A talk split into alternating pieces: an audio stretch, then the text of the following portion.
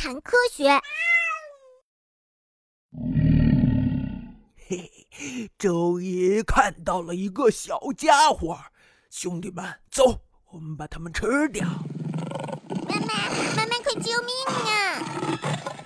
远处，一群身材魁梧的大象正在非洲大草原上行进着。忽然，风中飘来了一丝可疑的气息。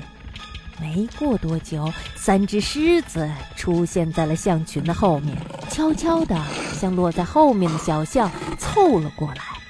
嗯，天哪，他、他、他们来了！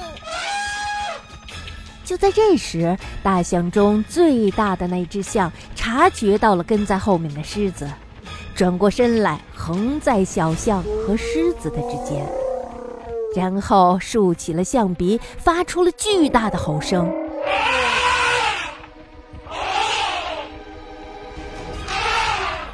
听到了什么信号？其他的大象也转过身来，团团围住小象，接连发出巨大的吼声。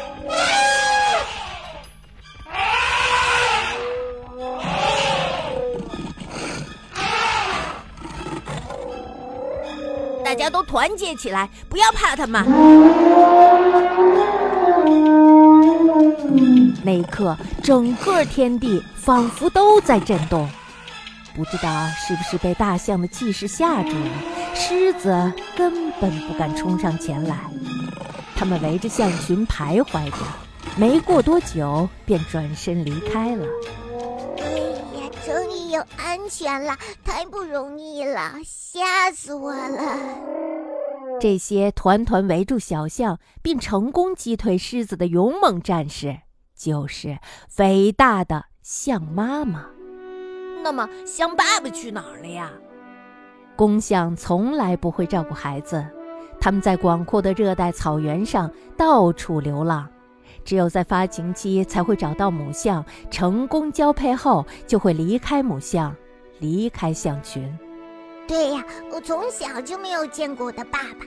据说我的爸爸的牙齿可长了。公象离开后，照顾小象的重任就完全落在了母象的身上。在到处都是猛兽的热带草原上，母象想要凭一己之力抚养后代是非常困难的。而且因为体型巨大，它们经常为了觅食到处走动。可不是嘛，妈妈带着我们走了很远很远的路呢，而且有的时候都是一边走一边吃的。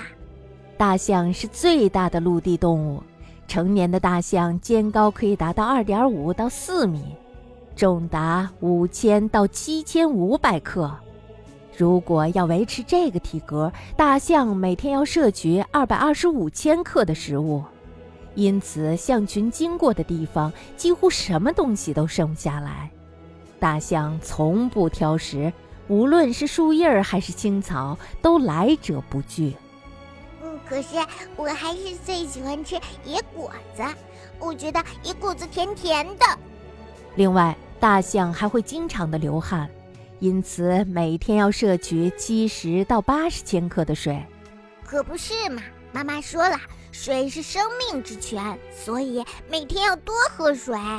因为食量惊人，象群不可能长时间停留在一个地方，但是在移动时，象群经常会遇到各种各样的危险。草原上的狮子和江里的鳄鱼时时刻刻在窥视着象群里的小家伙们。嗯，你不用担心，妈妈是非常会保护我们的。我们能够长大，全靠了妈妈的保护。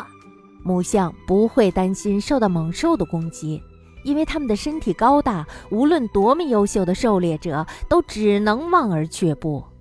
但是小象就不一样了。它们还很弱小，是很多猛兽惦记的对象。嗯嗯，它们看见我们就像是看见了好吃的肉一样，哼，真是讨厌！难道他们就不知道我们的妈妈非常的厉害吗？哼，在如此的危险环境下，母象保护小象的方法就是齐心协力。象群是由好几个家庭组成的，每个家庭是以大象奶奶为中心。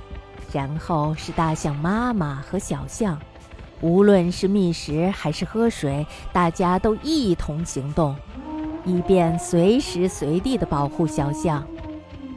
嗯，我曾经看过一个关于大象的电影，我觉得在那个电影里面，象奶奶可真是太厉害了。可是她到了老的时候，就会独自一个人悄悄地走到一个墓地去，看起来非常的孤单，而且非常的可怜。嗯，是这样的，奶奶在岁数很大的时候就会离开我们，但是在那个时候又会有新的奶奶顶替上去，然后由她带领我们向其他地方前进。